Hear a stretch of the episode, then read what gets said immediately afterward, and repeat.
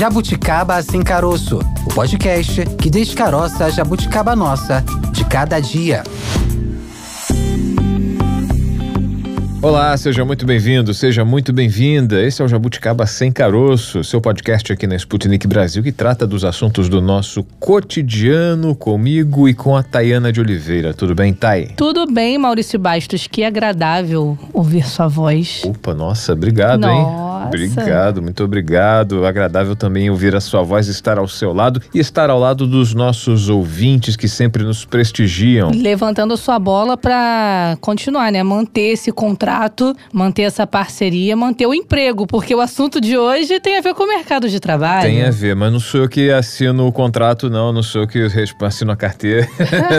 Você tem que elogiar outra pessoa. Não, mas eu estou te, te elogiando para a chefia, quando ouvir, ah, tá, falar, em nome do bom ambiente, rapaz, né? É bem que ela falou, a voz é boa mesmo. Em nome do bom ambiente, porque isso, é importante destacar, é um fator que conta e muito, né? Espírito de equipe, espírito de equipe, as habilidades, né, que não são necessariamente ligadas à sua capacidade técnica, né, o seu domínio técnico em relação ao trabalho, são fatores que são muito levados em conta na hora da contratação, né? Você saber a relação interpessoal, né? Um bom comportamento, comportamento amistoso com os colegas, com a chefia, que não significa ser subserviente, ser puxa-saco, né? Você ter um bom ambiente é importante na hora de que você está aí diante do seu recrutador, do seu futuro chefe, né? Na hora da entrevista. É verdade. Hoje em dia não basta apenas Ah, que quando olha lá o currículo, né? Acho que nem olha mais o currículo físico, currículo de Hoje papel. Em dia no, no arquivo, no P D F, é, né? No P D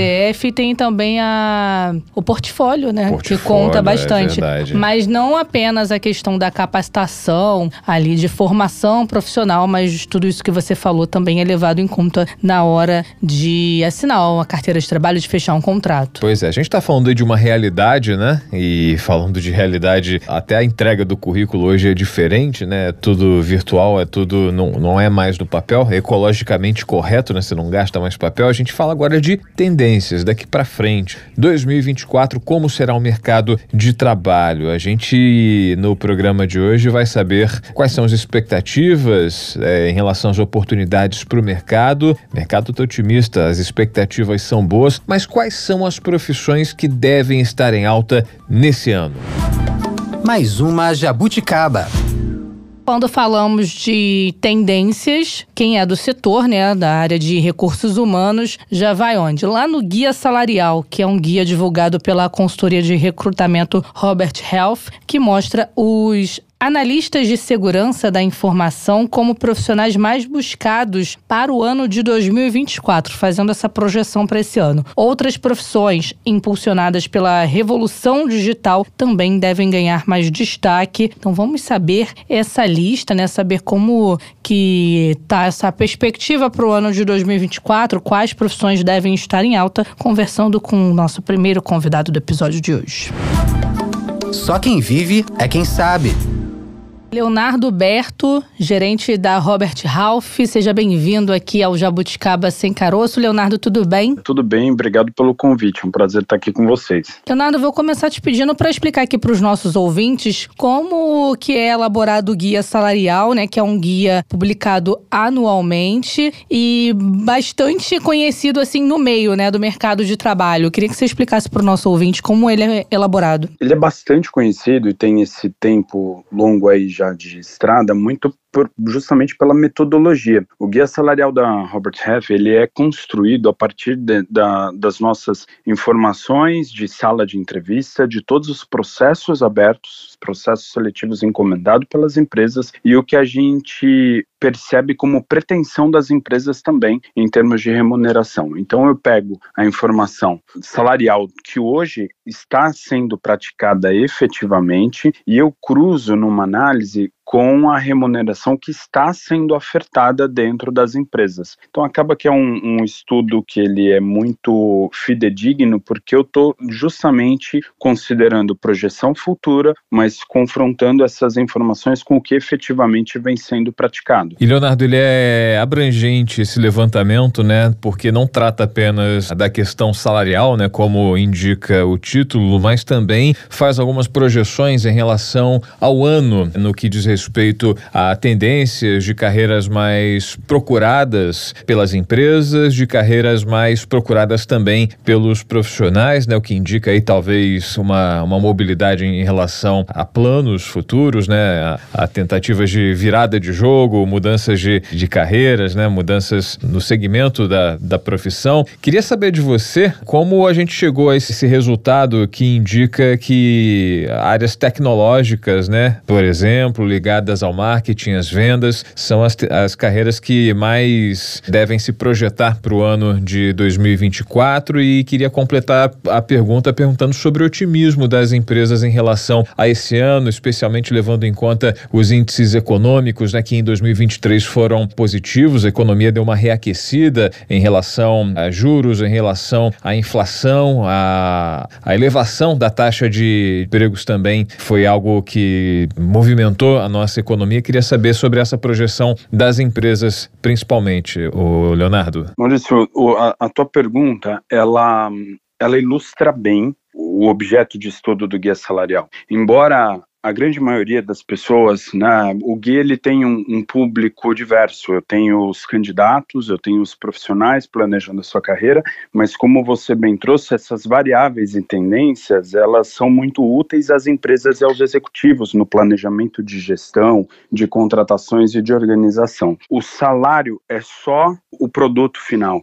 A valorização maior ou menor de uma carreira, a valorização maior ou menor de um determinado segmento ou de uma linha de prática, por exemplo, em finanças, em tecnologia, em engenharia, ela está diretamente relacionada às questões de oferta e demanda. Então, quando a gente fala, por exemplo, do mercado de tecnologia, que a gente vem acompanhando há alguns anos já uma valorização bastante grande, isso se explica porque a tecnologia, ela é hoje um dos principais projetos, se não o principal para muitas das empresas em diferentes segmentos. Não é um movimento restrito só a empresas de internet ou que atuam no comércio eletrônico, mas é um movimento que é estratégico para empresas de diversos segmentos. A gente está falando hoje de transformação digital na siderurgia, na mineração, na indústria de base, no automotivo, em qualquer segmento. Então, quando a gente tem uma agenda como essa, e a gente está falando de um cenário em que os sistemas estão evoluindo numa velocidade muito grande e você tem entrada de tecnologias muito robustas como machine learning, data analytics, toda a parte de inteligência artificial, faz com que essa agenda dentro das empresas gere uma demanda recorrente. Essas áreas estão em construção e a gente não tem necessariamente o número adequado de profissionais com essa especialização. Então o comportamento salarial ele acaba sofrendo uma valorização porque ele sofre a pressão de eu preciso contratar, preciso contratar e não estou achando. Como é que eu atraio? Uma das principais variáveis que as empresas olham é para o comportamento salarial, e aqui a gente fala de pacote de remuneração como um todo. Quanto maior a demanda por um determinado profissional e menor a oferta, você tem uma relação de valorização dentro do componente salarial. Agora, quando a gente começa a olhar de uma forma um pouco mais holística para todas essas outras variáveis, para a questão dos segmentos e para as outras carreiras, você percebe também a importância de você ter um cenário econômico equilibrado e positivo. A gente tem um otimismo para dois mil e vinte e quatro muito é, fruto do, dos bons resultados, né? Os resultados econômicos no país, eles vieram é, um pouquinho melhor do que eu era esperado no início do ano. Então, naturalmente, as empresas acabam tendo um pouco pouco mais de segurança, com essa expectativa de um cenário de gastos um pouco mais controlados, esse movimento de queda na taxa de juros. Isso faz com que as empresas tenham um pouquinho mais de visibilidade e confiança para investir em projetos de longo prazo. E projetos de longo prazo normalmente estão relacionados também à evolução no, no quadro de contratações. Então isso explica também porque mesmo é, com um P I B É, evoluindo num número que para alguns talvez não fosse o número esperado, veio um pouquinho melhor, mas isso explica por que que a gente não parou a roda de contratações. E tem um outro movimento super importante da gente explicar, que é a questão do, do profissional especializado. A gente tem uma taxa de desemprego hoje para baixo de oito por cento mais ou menos no país, só que quando a gente olha para o funcionário, o trabalhador especializado, ou como o próprio governo define o profissional qualificado, que é a formação superior completa em mais de vinte e cinco anos,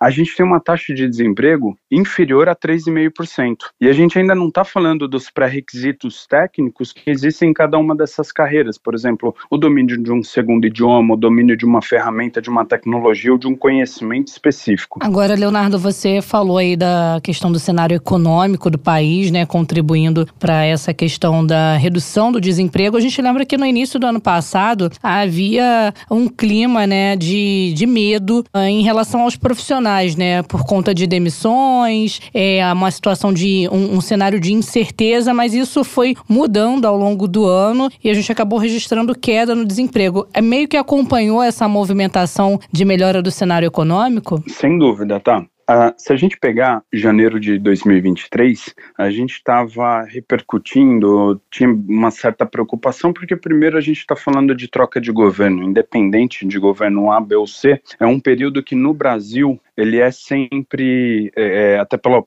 formato, sistema político, a forma como as coisas são organizadas, ele é sempre um movimento sensível, que pode vir acompanhado de mudanças um pouco mais bruscas ou não em política econômica, de câmbio, de taxa de juros, política monetária como um todo, né? E isso traz alguma preocupação. E é como você bem trouxe, Com, com o passar dos meses, os resultados econômicos se mantiveram, a agenda foi pautada de uma maneira um pouquinho diferente, é, e, e, e os resultados apareceram, as empresas performaram. Você tem ali também um movimento que ajuda a explicar essa questão da taxa de desemprego, que desde março de dois mil e vinte, quando teve início o processo de pandemia e que as empresas passaram por um reajuste de quadro, passaram por ajuste no, na sua estrutura, modelo de negócio, e você tem grandes transformações no mercado de trabalho como um todo. A questão do modelo de trabalho híbrido e remoto entrando com muita força, a gestão por indicadores, todo esse aparato tecnológico que passou a ser uma agenda recorrente de todas as empresas. Isso também contribui, porque você sai de um modelo único, um perfil de profissional único,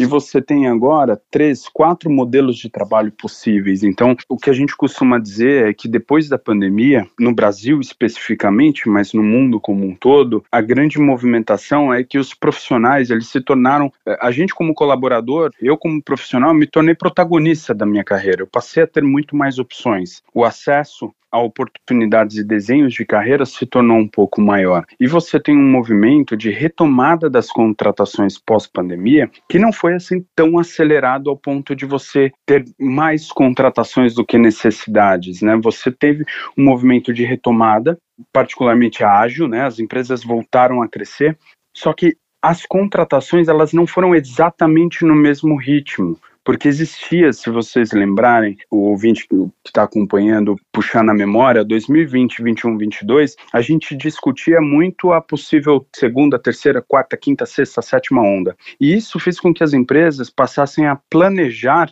as suas contratações, os seus negócios, com um olhar de longo prazo, obviamente, mas prestando muita atenção no curto prazo. Qual é o cenário de curto prazo? Então, se eu, se eu tinha um projeto para contratar dez, com essa incerteza, eu vou para seis, eu vou para sete. Então, você também tem um movimento nos últimos anos ainda de recuperação desse ritmo. O, o importante é entender que o emprego, a geração de emprego, ela tem relação direta com o P I B, mas ela não é necessariamente proporcional e ao mesmo tempo, né? A economia ela responde em diversos segmentos de maneira distinta. O segmento de serviços, por exemplo, ele é muito ágil, muito rápido para consequências positivas e negativas. Indústria de base, as indústrias mais de longo prazo, já são um pouco mais resilientes, mas também os movimentos para cima e para baixo não são tão agressivos. Nós estamos conversando com o Leonardo Berto, gerente da Robert Half, ou Robert Half, que é a consultoria de recrutamento, é responsável pelo guia salarial que entrou em sua décima sexta edição, trazendo uma espécie de raio-x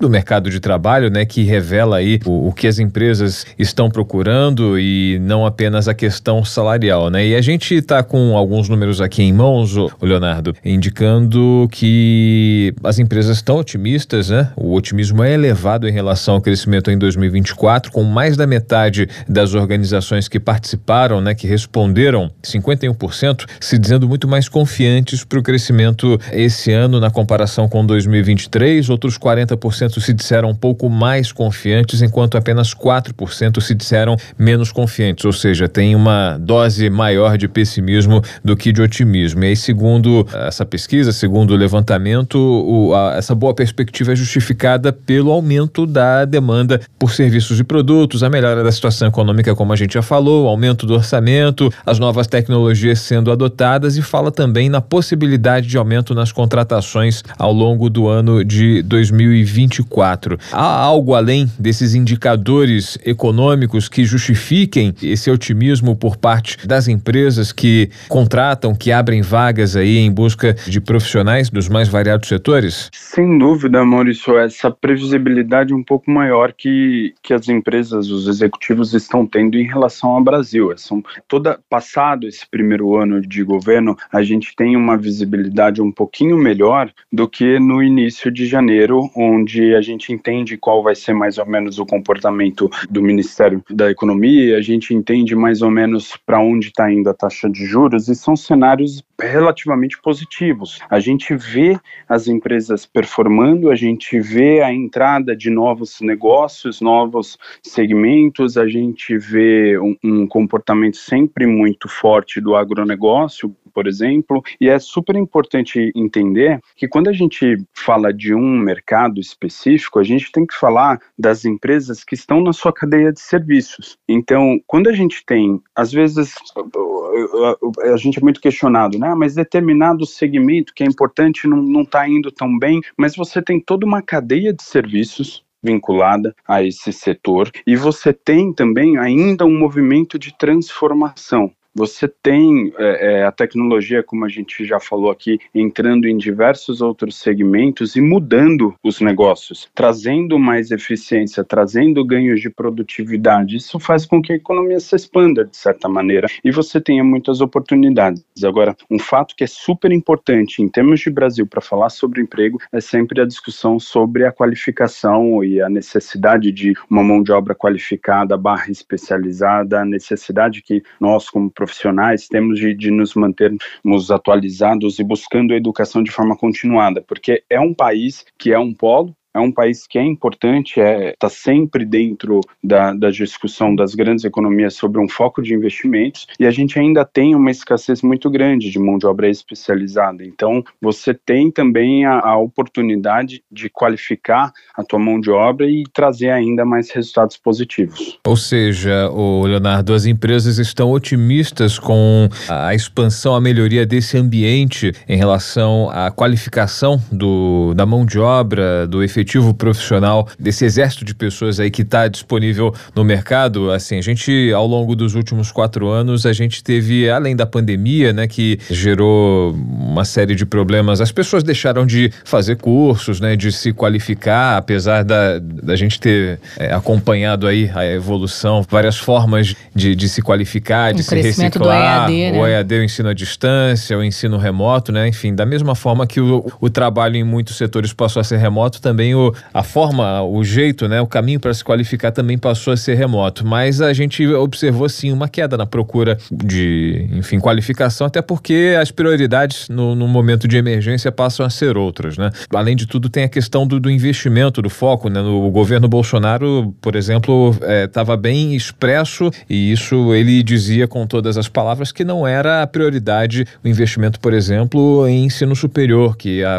a necessidade e a urgência seria seria o investimento, né, a atenção voltada para o ensino básico, o ensino técnico, para lançar mão de obra para o mercado de trabalho no geral, sem levar em conta as necessidades aí das grandes empresas em relação à mão de obra mais qualificada, algo que não é, enfim, o que é diferente, melhor dizendo, né, em relação ao governo Lula, que nos seus primeiros mandatos aí investiu muito na abertura de universidades públicas e também no, nos programas programas de acesso a universidades particulares. O, o empresariado enxerga, vislumbra uma melhoria levando em consideração o que representa, por exemplo, o governo Lula no setor da educação também? Aqui, quando eu me refiro à educação continuada, a gente está falando muito a evolução profissional dentro da, daquela carreira, dentro daquele determinado segmento. E acho que a, a, o crescimento do E A D e, e mesmo esses movimentos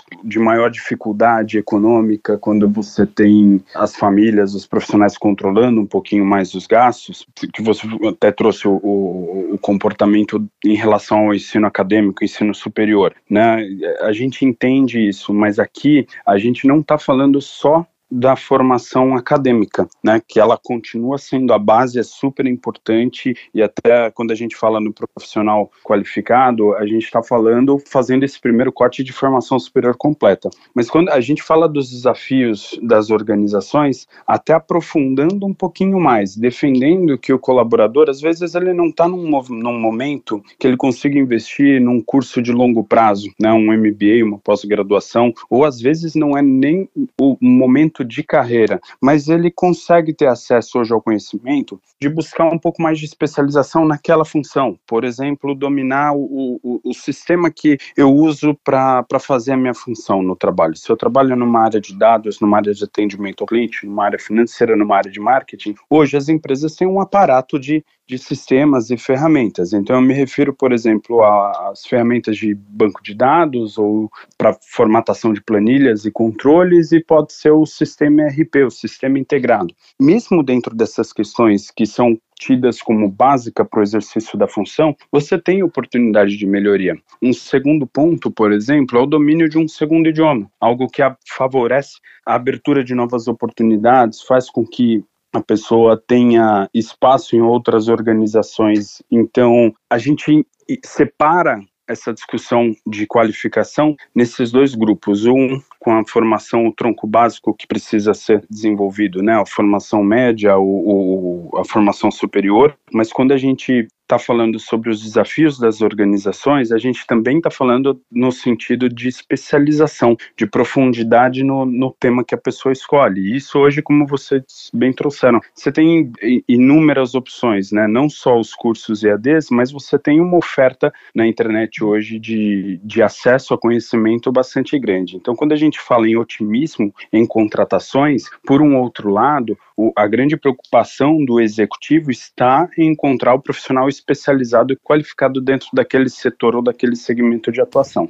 E a gente pode dizer que, percebendo essa talvez carência, digamos assim, de profissionais mais especializados, é perceptível ver uma mudança de comportamento das pessoas, talvez por conta dessa recuperação pós-pandemia, de maior investimento em qualificação? Sem dúvida. Você tem, por exemplo, hoje, com a entrada desses modelos de trabalho remoto e híbrido, as empresas elas passaram por um, uma revisão de modelo organizacional. Então, o jeito que eu fazia num trabalho cem por cento presencial já não é o jeito que é feito num trabalho remoto ou, ou híbrido. Embora, neste momento, a gente esteja tendo essa discussão de novo. Você precisou implantar ferramentas novas, mudar um determinado processo. Isso, de alguma maneira, tira as pessoas da zona de conforto, porque você está vendo que existe uma mudança. Então, agora a gente está com essa discussão sobre toda a parte de machine learning, data analytics, inteligência artificial, e as pessoas estão buscando conhecimento, estão buscando se atualizar, porque essa é a demanda. E aí é aquela velha história. Às vezes, não é nem o, o, o mais inteligente, o mais preparado, mas é o, o, o flexível, a pessoa que está com conseguindo enxergar e buscar essa preparação, né? Então, a gente está falando de, de continuidade, de não parar, de entender para onde estão indo os mercados e encontrar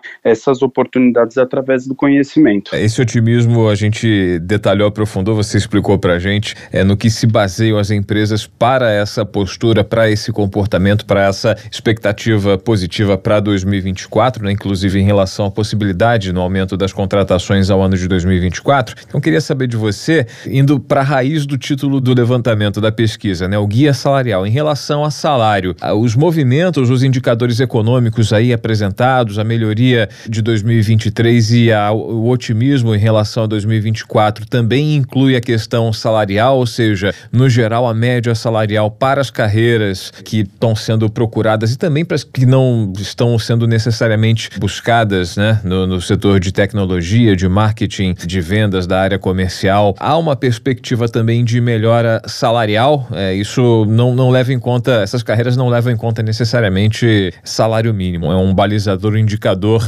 genérico. O mercado de trabalho tende a remunerar melhor em dois mil e vinte e quatro também? Sim, e, e levando em consideração o que a gente está conversando aqui, Maurício, de oferta e demanda, você tem segmentos de mercado que têm um, uma previsão de crescimento ou de investimentos um pouco maior e naturalmente as carreiras dentro desse grupo, elas têm uma remuneração diferente porque, um, você tem uma oferta baixa para uma demanda alta, dois, o, a exigência em termos de qualificação. O guia, ele repercute muito essa questão da qualificação. Quanto maior a qualificação, domínio de um segundo idioma, especialização dentro daquele tema, profundidade dentro daquele segmento, a carreira, ela, os salários, eles tendem a ser mais valorizados. Agora, especificamente, saindo um pouco de, de tecnologia, que eu acho que a gente falou bastante aqui, você tem as, as carreiras, vamos falar dos, vamos chamar de subsistemas, né? Você tem tecnologia, você tem legal, toda a parte jurídica, você tem engenharia, você tem universo de finanças, de vendas, marketing, etcétera. Em cada uma dessas carreiras, o, é interessante observar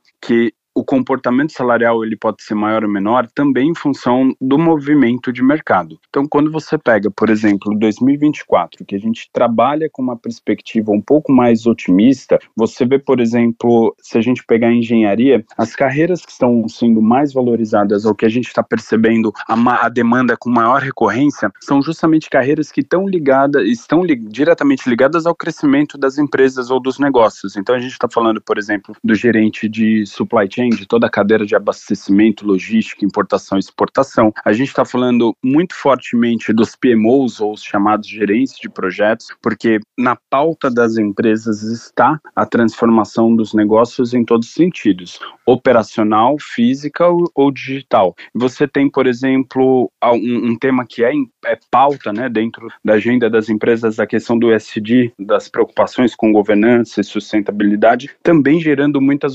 oportunidades e valorização na carreira. Então, são três agendas que estão muito relacionadas a essa perspectiva de crescimento. Quando você pega finanças, que, ou, ou vamos fazer um recorte até um pouco maior, finanças, contabilidade, o jurídico, as áreas que a gente chama de áreas de suporte dentro da empresa, elas estão ali para suportar a geração dos negócios. Você percebe também que as carreiras que estão sendo mais buscadas e projetadas em dois mil e vinte e quatro, elas têm relação direta com a gestão e você tem uma preocupação muito grande com o perfil de crescimento dessas empresas. Então, por exemplo, em recursos humanos, em dois mil e vinte e quatro, continua uma demanda altíssima pelos profissionais dos chamados business partners, né, que já é um profissional de recursos humanos que ele está saindo de uma atuação mais específica ou mesmo generalista dentro de um tema como recrutamento ou treinamento, para atuar como parceiro de negócio, uma pessoa de gente e gestão dedicada a diretamente a um determinado departamento. Então, por exemplo, uma pessoa de R H inserida dentro da área comercial só para suprir as necessidades de gente dentro da área comercial. Quando você pega no jurídico, para dar um outro exemplo também de área de suporte, você vê a preocupação grande das empresas, uma demanda recorrente pelo advogado especialista em fusões e aquisições e toda a parte de direito empresarial. Justamente um apetite que as empresas multinacionais ou não estão tendo pela aquisição, por, pelo chamado crescimento inorgânico. orgânico, né, de fazer aquisição seja da empresa ou de um determinado ativo parte dele. E é o que a gente enxerga em finanças e contabilidade. A cadeira de planejamento financeiro e tesouraria, que são duas cadeiras que estão diretamente ligadas ao financiamento da operação e todo o planejamento de alocação dos recursos dentro das empresas bastante valorizado. Então você enxerga o crescimento e uma valorização salarial. Aí você pode me perguntar, Léo, mas então a carreira que não está sendo tão valorizada, que não está tendo crescimento, ela é uma oportunidade que não é tão boa? Ela passa alguma mensagem? E a mensagem é não. A gente tem também nas carreiras que neste momento elas não estão sendo tão valorizadas porque a demanda não é tão alta, uma grande oportunidade, porque as empresas que estão olhando para essas carreiras, elas podem oferecer até um planejamento de longo prazo um pouco mais interessante, né? Leonardo, obrigado pela sua participação aqui com a gente, aqui no nosso podcast, obrigado aí pelas explicações, pelos dados aí apresentados aí por esse levantamento tão importante que serve de referência, serve de guia aí para o setor de recursos humanos das empresas. Obrigado mais uma vez e até uma próxima oportunidade. Eu agradeço o convite, um prazer estar aqui com vocês e fico sempre à disposição. Obrigada, Leonardo, até a próxima. Pois é, Tatiana, esse guia salarial é, que é produzido anualmente pela Robert Half ainda traz uma outra lista, que são as cinco habilidades profissionais mais valorizadas pela empresa. A primeira delas, a adaptabilidade ou resiliência. Na sequência vem flexibilidade, seguida da comunicação e do relacionamento interpessoal que a gente falou lá no início do programa, né? Da, da questão do bom ambiente e, enfim, tudo isso está junto, né? Adaptabilidade, você saber se adaptar ao teu ambiente de trabalho, se adaptar aos seus colegas, aquela coisa da possibilidade de viajar, de trocar de base, de trocar de sede, a resiliência, né? Resistência às dificuldades, a flexibilidade, enfim, são habilidades que em algum momento se cruzam, né? Tem alguma relação entre si. E aí a gente segue falando ainda dessa pesquisa, repercutindo o resultado desse guia salarial, conversando ainda com mais um especialista sobre o assunto, trazendo aí o nosso segundo convidado de hoje. Para onde vamos?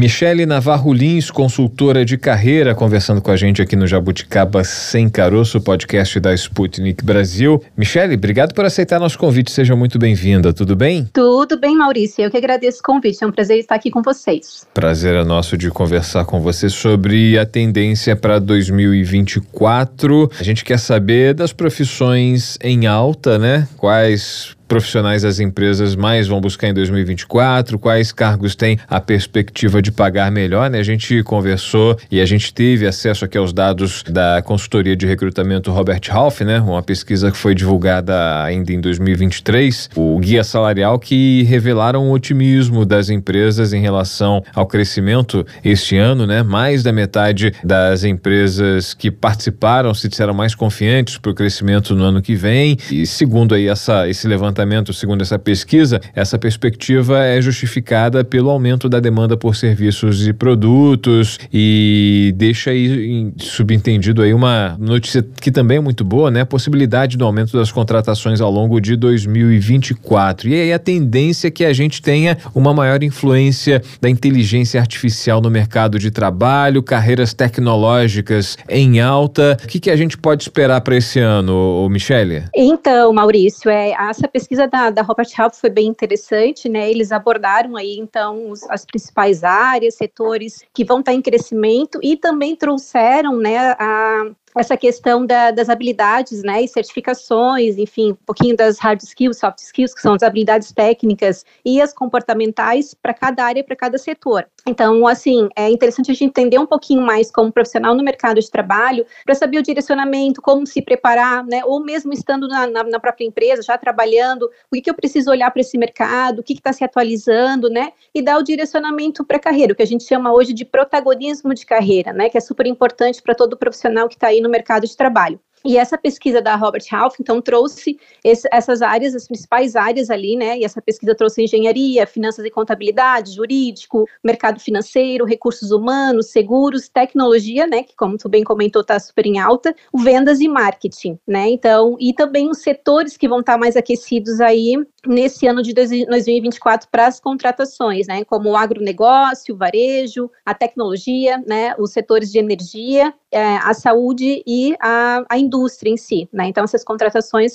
vão estar em alta nesses setores também. Agora a gente pode ver em dois mil e vinte e quatro, né, nesse ano, o uso maior da, uma influência maior da inteligência artificial, que a gente é, vê a, a, até o mercado de trabalho se desenvolvendo conforme, é, em conjunto com a tecnologia, né? O avanço tecnológico provoca esse desenvolvimento na nossa vida de modo geral, e o mercado de trabalho também sofre essa mudança, né? Então a gente vê um crescimento aparecimento aí de ferramentas de inteligência artificial, o ChatGPT, chatbot, a gente pode ver a maior influência da inteligência artificial também no mercado de trabalho? Com certeza, Tatiana, né? Isso já vem se desenvolvendo, né? Já vem sendo acontecendo há alguns anos, é, mas agora, especialmente aí pós-pandemia, enfim, essas revoluções que a gente tem sofrido no mercado de trabalho, elas estão cada vez mais em alta. Então, até sempre comento, né? Ah, todas as atividades, elas vão estar impactadas é, em algum grau nas suas atividades com questão em relação à inteligência artificial.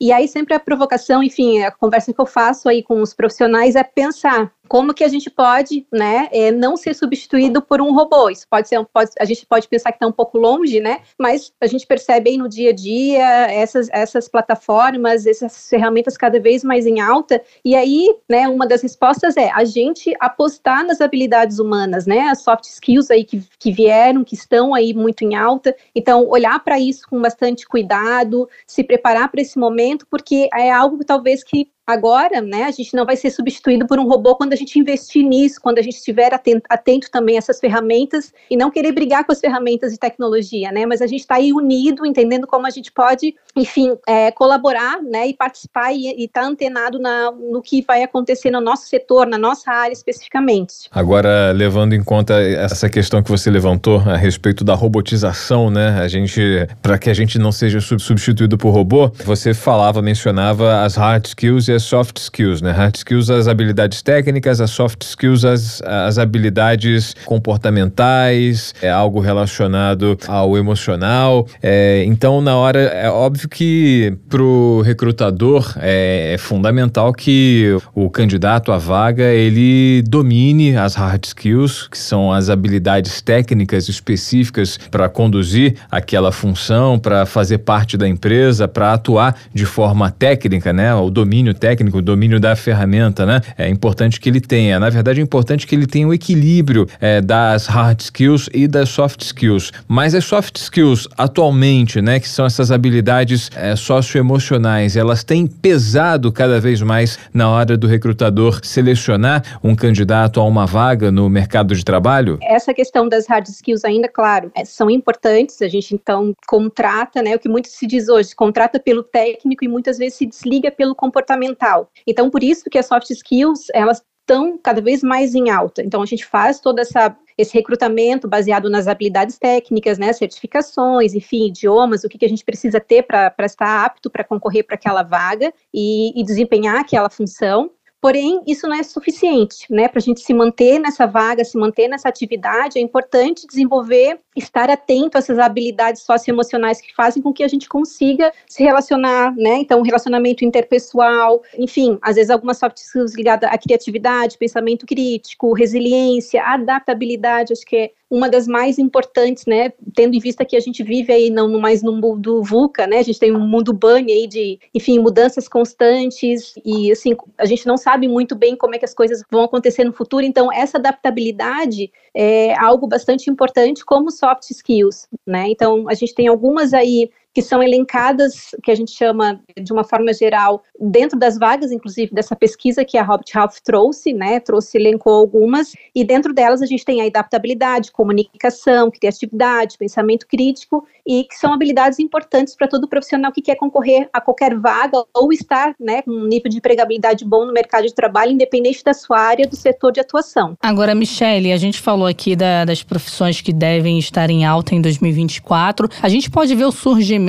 também de novas profissões, porque a gente vê hoje em dia, e por exemplo, mais voltado para essa questão da área de tecnologia mesmo, né? Temos os profissionais que lidam com jogos, né? Com os games, né? Criação desses jogos, até os próprios gamers. A gente pode ver também o surgimento de, umas no... de novas profissões? Sim, tem muito disso, Tatiana. A gente, na verdade, tem uma pesquisa até do Future of Jobs ali, do Fórum Econômico Mundial, né? Que relata que daqui, enfim, há dez, quinze anos a gente vai ter novas profissões que hoje nem existem ainda, né? Então, é, essas mudanças estão cada vez mais constantes e é, eu sempre digo, tem a questão da oportunidade, né? O, o profissional que está antenado nessas mudanças, está se capacitando constantemente, né? Então a gente fala muito do lifelong learning, que é esse aprendizado ao longo da vida, que a gente precisa, né? Não, não é só agora fazer uma graduação, uma pós-graduação, enfim, e a gente está preparado, não. Essa questão de estudar, de se capacitar, de olhar o mercado, né, é, de desenvolver as soft skills é, são importantes porque vem novas, novas áreas, novas né, perspectivas de trabalho por aí e é, se a gente saber como, como entender, como olhar para esse mercado e como se preparar para isso, a gente talvez vai surfar numa onda de novas oportunidades, né, e um melhor crescimento e reconhecimento profissional e salarial também, claro, né. Em relação às carreiras, né, a gente comentava aqui sobre as, as carreiras na área de tecnologia que fazem parte dessa tendência, as carreiras na área de vendas e do marketing também, uma série de outras questões, também a área da saúde, né. Quais carreiras especificamente, enfim, carreiras é É uma, quando a gente fala em carreira, a gente fala numa área, né? Mas quais, por exemplo, funções, quais funções estão sendo mais buscadas pelas empresas? Quais oportunidades estão se abrindo para dois mil e vinte e quatro diante da demanda que o mercado está é, apresentando? É, então, eles, é, nessa pesquisa da, da Robert Half, inclusive, eles têm um, esse material no Guia Salarial dois mil e vinte e quatro, está bem detalhado, todas as áreas, as expectativas salariais, né, por, por tamanho e porte de empresa.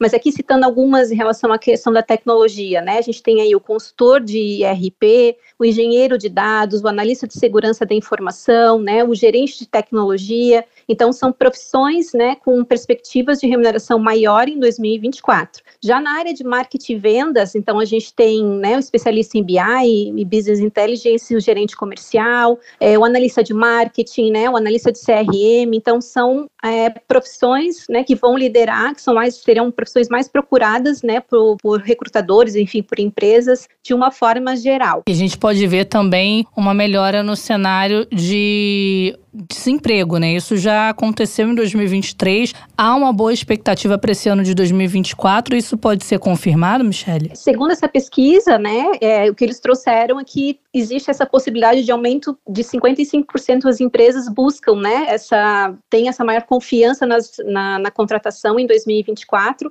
e sendo que mais da metade delas aí tem planos de abrir novas vagas, né, de trabalho para esse ano. Então, é uma boa expectativa, né? A gente tem aí boas perspectivas de crescimento crescimento de vagas nesse ano em vários setores, em várias áreas. E agora, como profissionais, é a gente entender, né, o que, que a gente precisa fazer, como a gente precisa se preparar para conseguir conquistar uma boa vaga aí no mercado de trabalho. A gente, na época da pandemia, a pandemia acelerou uma série de mudanças, né, de tendências em relação a comportamento, em relação a, a práticas no trabalho, né, nos mais variados campos. E o, a pandemia trouxe para a gente o home office, né, a possibilidade de exercer, de executar o trabalho em casa. A pandemia, ela teve o seu fim declarado, né, ela teve um arrefecimento, depois teve o fim declarado, mas a gente ainda tem muitas é, empresas adotando esse sistema, home office, o híbrido também, né, em que as pessoas vêm, é, vão, vão até a empresa conforme necessidade, para determinadas reuniões, para algum é, curso de, de preparação, enfim. Por algum motivo, essa pessoa vai à empresa em um determinado tempo, ou duas vezes por semana, enfim, uma, uma suposição. Existe um levantamento que aponta que oitenta por cento das empresas retornaram para o presencial de maneira completa ou parcial, mas na análise do, do mundo corporativo, esse não deve ser o fim do trabalho remoto, como se fala por aí. O home office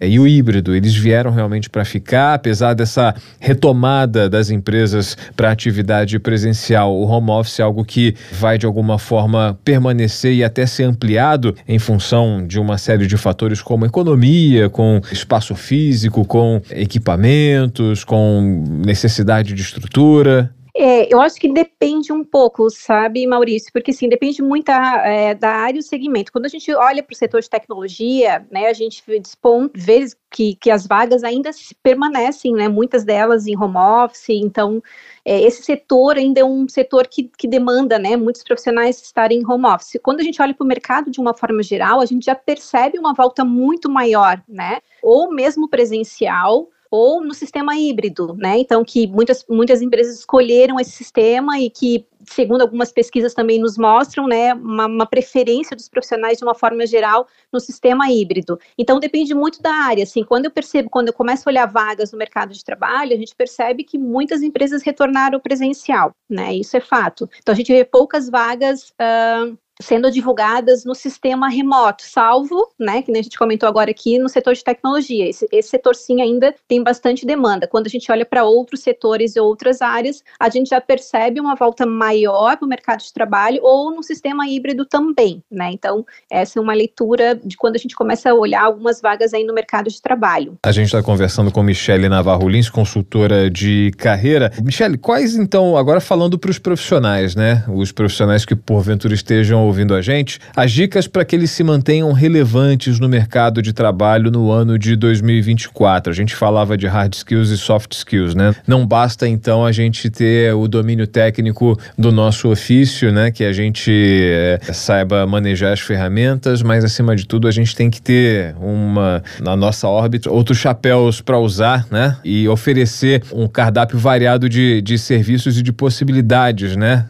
Saber dominar uma língua, saber Um, uma ferramenta de informática que não necessariamente seja de aplicação direta no nosso trabalho, saber conviver com uma equipe, ter um espírito de liderança, é bem por aí? É bem por aí mesmo. É, essa questão das soft skills, que a gente já chama, até chama de power skills, né? Porque são, é, são habilidades, e que não são habilidades fáceis aqui, né? A gente, a gente comentando um pouquinho sobre isso, não, são algo, não é algo fácil de se desenvolver e muitas vezes até de se perceber, porque a gente precisa de um pouquinho de autoconhecimento, enfim, né? Não é algo que a gente aprende na faculdade, não é algo que a gente às vezes se desenvolve num curso pontual. Então, é, essas habilidades, primeiro, né, a gente entender um pouquinho mais é, o, o que, que a gente precisa desenvolver, né? Então, talvez buscar feedbacks, talvez buscar diálogos de carreira, ou mesmo fazer um, um assessment, né, de, de, é, de perfil comportamental, ou entendendo um pouquinho mais o que, que a gente precisa melhorar. A partir disso, então, aí eu começo a olhar para o que, que eu preciso desenvolver e aí buscar ferramentas para desenvolvimento, né? Seja curso, seja, uh, enfim, uma própria mentoria de carreira, ou, ou feedbacks, né? Acho que feedbacks também ajudam bastante nesse processo, é, mas o fato é, sendo que a gente fazer, fazendo um paralelo histórico aí em relação à questão é, da própria evolução da, das carreiras, né, no, no mundo do trabalho. Lá por, por volta de mil novecentos e sessenta, a gente tinha muito uh, a, a carreira tradicional, em que a gente tinha aquele contrato psicológico em que a gente entrava na empresa e a empresa nos dava segurança de estar naquela, naquela atividade. A gente não se preocupava, enfim, olhar para o mercado, é, o que eu preciso fazer, me desenvolver, não. Existia essa troca e isso funcionava muito bem. Lá por volta dos anos noventa, mil novecentos e noventa, a gente já fala em empregabilidade. Então, ok, eu tenho agora, né, até a, a Você S A, a revista colocou o Eu S A, né? Então, como eu preciso estar atento ao meu, à minha empregabilidade, ao meu protagonismo de carreira, o que, que eu preciso fazer para melhorar, para me aperfeiçoar, olhar para o mercado de trabalho e começar a se desenvolver. Então, o profissional como, como um todo, a gente precisa ter essa, esse perfil de olhar para si e, enfim, buscar essa capacitação e esse, e esse direcionamento. E agora, nos anos dois mil, a gente já fala de trabalhabilidade, né, que é algo que já existe um mundo novo aí, que não é só o emprego, que às vezes fornece essa questão da, da, da remuneração, mas quais são as outras formas que a gente poderia buscar de trabalho que, além de um emprego formal, poderiam nos fornecer isso. Então, cada vez mais a gente vê essa evolução, né, e cada vez mais a gente entende que o protagonismo, que é o que eu preciso estar atenta, a nossa gestão, autogestão de carreira, por isso que é tão importante. E por isso as soft skills vêm aí nesse sentido também, né, de um olhar mais crítico sobre si, mas no sentido de melhoria mesmo, de aperfeiçoamento, de olhar para o mercado, o que, que eu posso oferecer, que tipo de talento que eu tenho, né, e saber que isso é um diferencial. Quando o profissional, ele começa a trilhar essa carreira de desenvolvimento, de autodesenvolvimento, ele começa a ter um diferencial no mercado de trabalho, ele sabe como se posicionar numa vaga, ele sabe como oferecer o seu melhor trabalho de uma melhor forma, e com isso, consequentemente, ele tem uma maior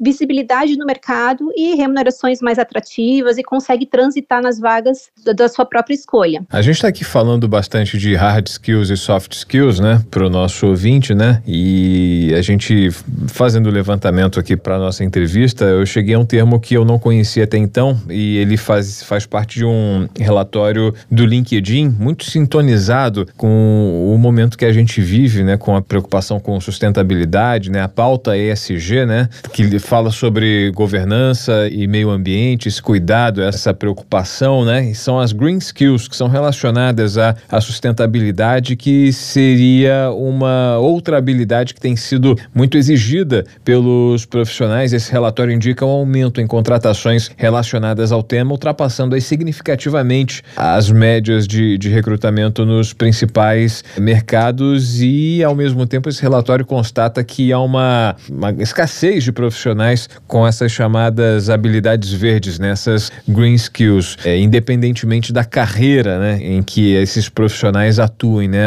É algo que também se mostra como uma tendência para dois mil e vinte e quatro e para os próximos anos, essa preocupação com sustentabilidade, com o material, o tipo de material que usa para o trabalho, toda a preocupação global com o ambiente como um todo? É, sim. É, a gente percebe ainda timidamente, mas algumas empresas já olhando mais para isso, especialmente essas que têm um olhar mais voltado para o E S G, né, que tem esse cuidado, e cada vez mais a gente percebe empresas é, entendendo que isso é algo importante, né, para sua, enfim, para o seu posicionamento também de marca como empresa, e aí reflete também como nós, como profissionais, a gente entender é, como isso faz sentido, né, e até nossas escolhas de carreira, possivelmente que tipos de empresas eu quero escolher, se isso faz sentido para mim, né, e essas skills, né, elas são importantes porque acabam que a gente também tem esse diferencial é, nessas posições, então desenvolver isso também é algo importante aí para o mercado de trabalho. Em relação à oferta, né, de profissionais, né, a gente já até abordou aqui no Jabuticaba Sem Caroço sobre a questão das empresas estarem com esse, essa escassez de mão de obra qualificada. Isso ainda é uma questão, Michele? O mercado ainda sofre com isso? Com certeza. A gente tem até uma, algumas pesquisas que mostram, né, que a de, de seis, né, de cada dez trabalhadores, seis vão precisar de capacitação até dois mil e vinte e sete, né? Então, o que a gente chama aí de reskilling, upskilling, né, que são a reciclagem profissional ou, a, ou aprender novas habilidades profissionais para estar tá acompanhando, né, essas mudanças ou essas novas áreas, possivelmente, que vão, que vão acontecer. Então, essa reciclagem dos profissionais, de uma forma geral, ela já é, já, já consta, inclusive, nesse relatório do Fórum Econômico Mundial, que foi no final do ano passado, onde vai ser necessário que as empresas oportunizem isso, enfim, para os seus colaboradores, ou as pessoas também vão, vão buscar isso de uma forma, né, especificamente, para conseguir estar adaptado a essas mudanças que o mercado de trabalho vem sofrendo aí constantemente e talvez estar apto também para essas novas vagas e oportunidades. Porque a tecnologia, mesmo que a nossa atividade não exija exatamente, enfim, eu, eu saber programar ou saber alguma ferramenta específica, mas de alguma forma a gente vai ser tocado por ela. É uma dois mil e vinte e quatro é um cenário favorável também para quem deseja mudar de área? Sim, é um cenário favorável, né, é, para quem é, deseja mudar de área, especialmente porque a gente vai ter o mercado, aparentemente, né, pelas que as pesquisas nos mostram, vai ter, vai ter em aquecimento. A questão é como eu vou estar preparado para esse mercado, né? A gente vê vagas, mas a gente vê exigências também, às vezes, mais altas, em que os profissionais, às vezes, não conseguem acompanhar. Por isso que eu acho que essa questão da capacitação, de estar olhando é, o que, que a gente precisa fazer para estar antenado no mercado de trabalho, ela não é só importante para quem está buscando uma vaga, especificamente, já está fora do mercado, eu quero conquistar uma nova vaga, mas também para aquelas pessoas que estão dentro de uma atividade, mas precisam estar atentos, né, que mudança que está acontecendo na minha área, o que que tá, que tipo de certificação, estão pedindo algum curso, enfim, novo, porque o que que acontece muitas vezes, assim, é, isso é uma prática bastante comum e a, a, das pessoas que eu costumo assessorar, às vezes a pessoa fica cinco, dez, quinze anos, né, quinze, já hoje é um pouco mais difícil as pessoas ficarem tanto tempo, mas enfim, ficam aí Aí, em torno de cinco, dez anos dentro de uma empresa, e aí às vezes são desligadas, né, e aí olham para o mercado de trabalho, olham o seu currículo e aí ficam às vezes um pouco assustadas, né, pensam que não sabem,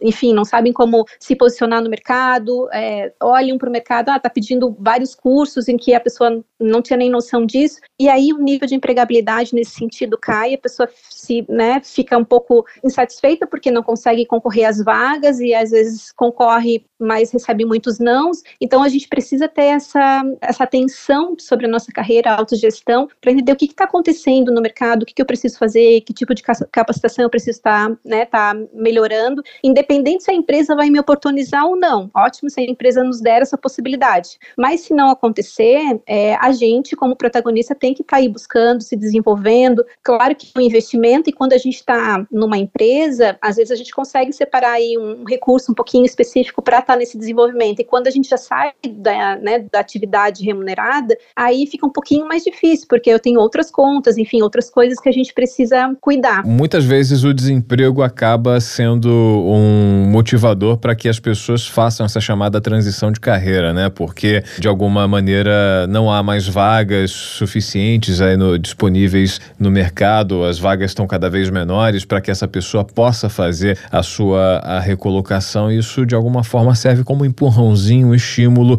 para que essa, enfim, haja essa transição, haja essa mudança de, de rumo na carreira do profissional. Mas você também, como consultora de carreira, tem notado algo voluntarioso? Por exemplo, uma pessoa que está até de certa forma confortável na sua carreira, está trabalhando bem, está numa posição relativamente confortável, ganhando um bom salário. Você nota que há pessoas que tem essa iniciativa de dar uma virada, fazer essa transição de carreira, virar o jogo, mudar de área, fazendo justamente esse exercício, né, da autogestão, projetando algo que, que possa acontecer, de repente vislumbrando um, uma carreira que está em alta, que nesse ano vai, enfim, apresentar grandes oportunidades. Você percebe que há pessoas que fazem esse movimento justamente por estarem conectadas e sintonizadas com o movimento do mercado de trabalho? Tem sim, Maurício, tem pessoas que têm esse cuidado com, com a sua carreira, e eu sempre digo, não porque a gente está buscando, às vezes, é, se aplicar para uma vaga, é, a gente às vezes quer mudar, mas eu quero olhar se aquela,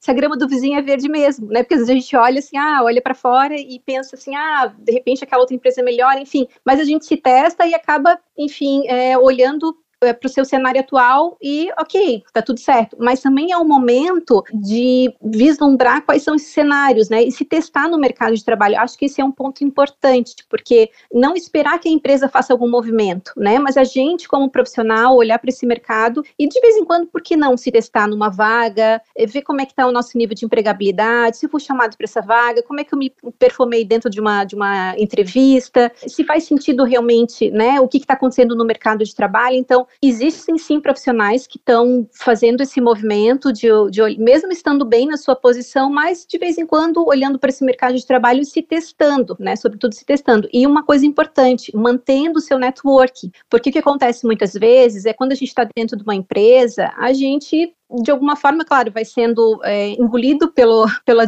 pelo dia a dia, né, a gente às vezes não, realmente não tem muito tempo, mas acaba esquecendo um pouquinho a questão da, dos relacionamentos interpessoais, que é algo muito importante quando a gente vai, especialmente, tá, tá buscando um emprego, né, ou fazendo uma transição de carreira. Então, nesse sentido, se manter ativo também em relação à questão da sua, da seu próprio relacionamento dentro da rede do LinkedIn, né, que oportuniza bastante isso, ou mesmo relacionamento aí online com pessoas, amigos, é super importante. Então, como profissional, além de olhar para esse mercado, se testar de vez em quando, manter o networking, né, para que a gente consiga ter bons relacionamentos. E o networking, ele não é só algo, só vou acionar quando eu preciso, né, é uma, não, é uma troca. Então, é uma troca de mão dupla, a gente ajuda, é ajudado, e é isso que faz o relacionamento interpessoal, né, que é uma, uma dessas skills super importantes, se manter ativo e a gente também ter um bom nível de empregabilidade aí no mercado de trabalho. Nós conversamos com Michele Navarro Lins, consultora de carreira. Michele, muito obrigada por participar aqui do Jabuticaba Sem Caroço, pelas dicas, pelo bate-papo. Até uma próxima oportunidade. Agradeço a oportunidade de estar aí com vocês conversando um pouquinho sobre esse tema tão importante. Nós que agradecemos, Michele. Até a próxima. Até a próxima. Um abraço.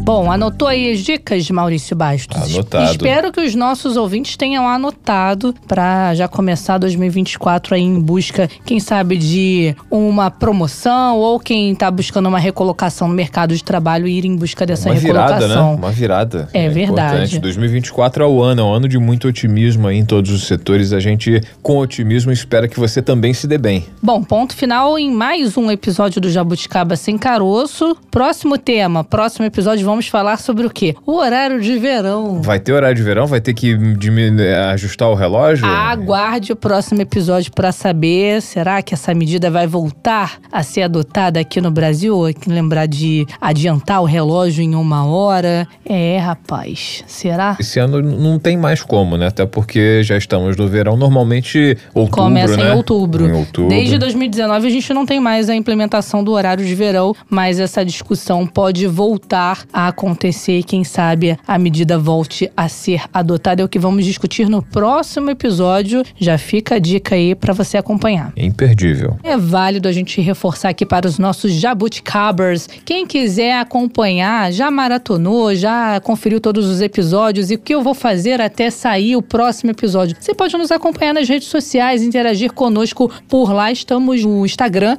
arroba jabuticaba underline sc. Você pode conferir o conteúdo dos nossos bastidores, pode repostar o que é publicado por lá e pode interagir conosco também. Se quiser também marcar a gente lá no story, numa publicação, fica à vontade que a gente também reposta. Isso aí, é importante estar seguindo a gente, compartilhando nossos conteúdos e acompanhando também nas redes sociais, né? Estamos no Twitter e no Instagram. Joga lá Jabuticaba Sem Caroço, você encontra a gente. Isso, no Twitter é arroba jabuticaba sc. Aí é bom ficar ligado porque de vez em quando a gente solta spoiler por lá. É verdade. E claro, nas plataformas de áudio, de streaming de áudio, onde disponibilizamos todos os nossos programas, tá tudo lá na íntegra, então não deixe de acompanhar. Você tá ouvindo de hoje, quer ouvir o de ontem? Então vai lá, dá um pulo, e o de amanhã também vai estar na rede social, vai estar na plataforma de áudio para você acompanhar e, claro, no site da Sputnik Brasil. Ainda encerro com mais uma dica. Hum. Para ficar com, bem informado em todas as editorias, em todos os âmbitos, você pode também nos acompanhar no site da Sputnik Brasil e por lá você ouve ó, o nosso podcast, né? E também aproveita para dar uma passeada pelas notícias. Tem sempre conteúdo inédito, tem sempre matéria, reportagem especial, entrevistas. E tudo que vai aqui no podcast vai também no site em matéria detalhada, aprofundada. Isso, é só acessar sputnik news b r ponto com ponto b r. É isso então, Maurício. Até a próxima. Tchau, tchau.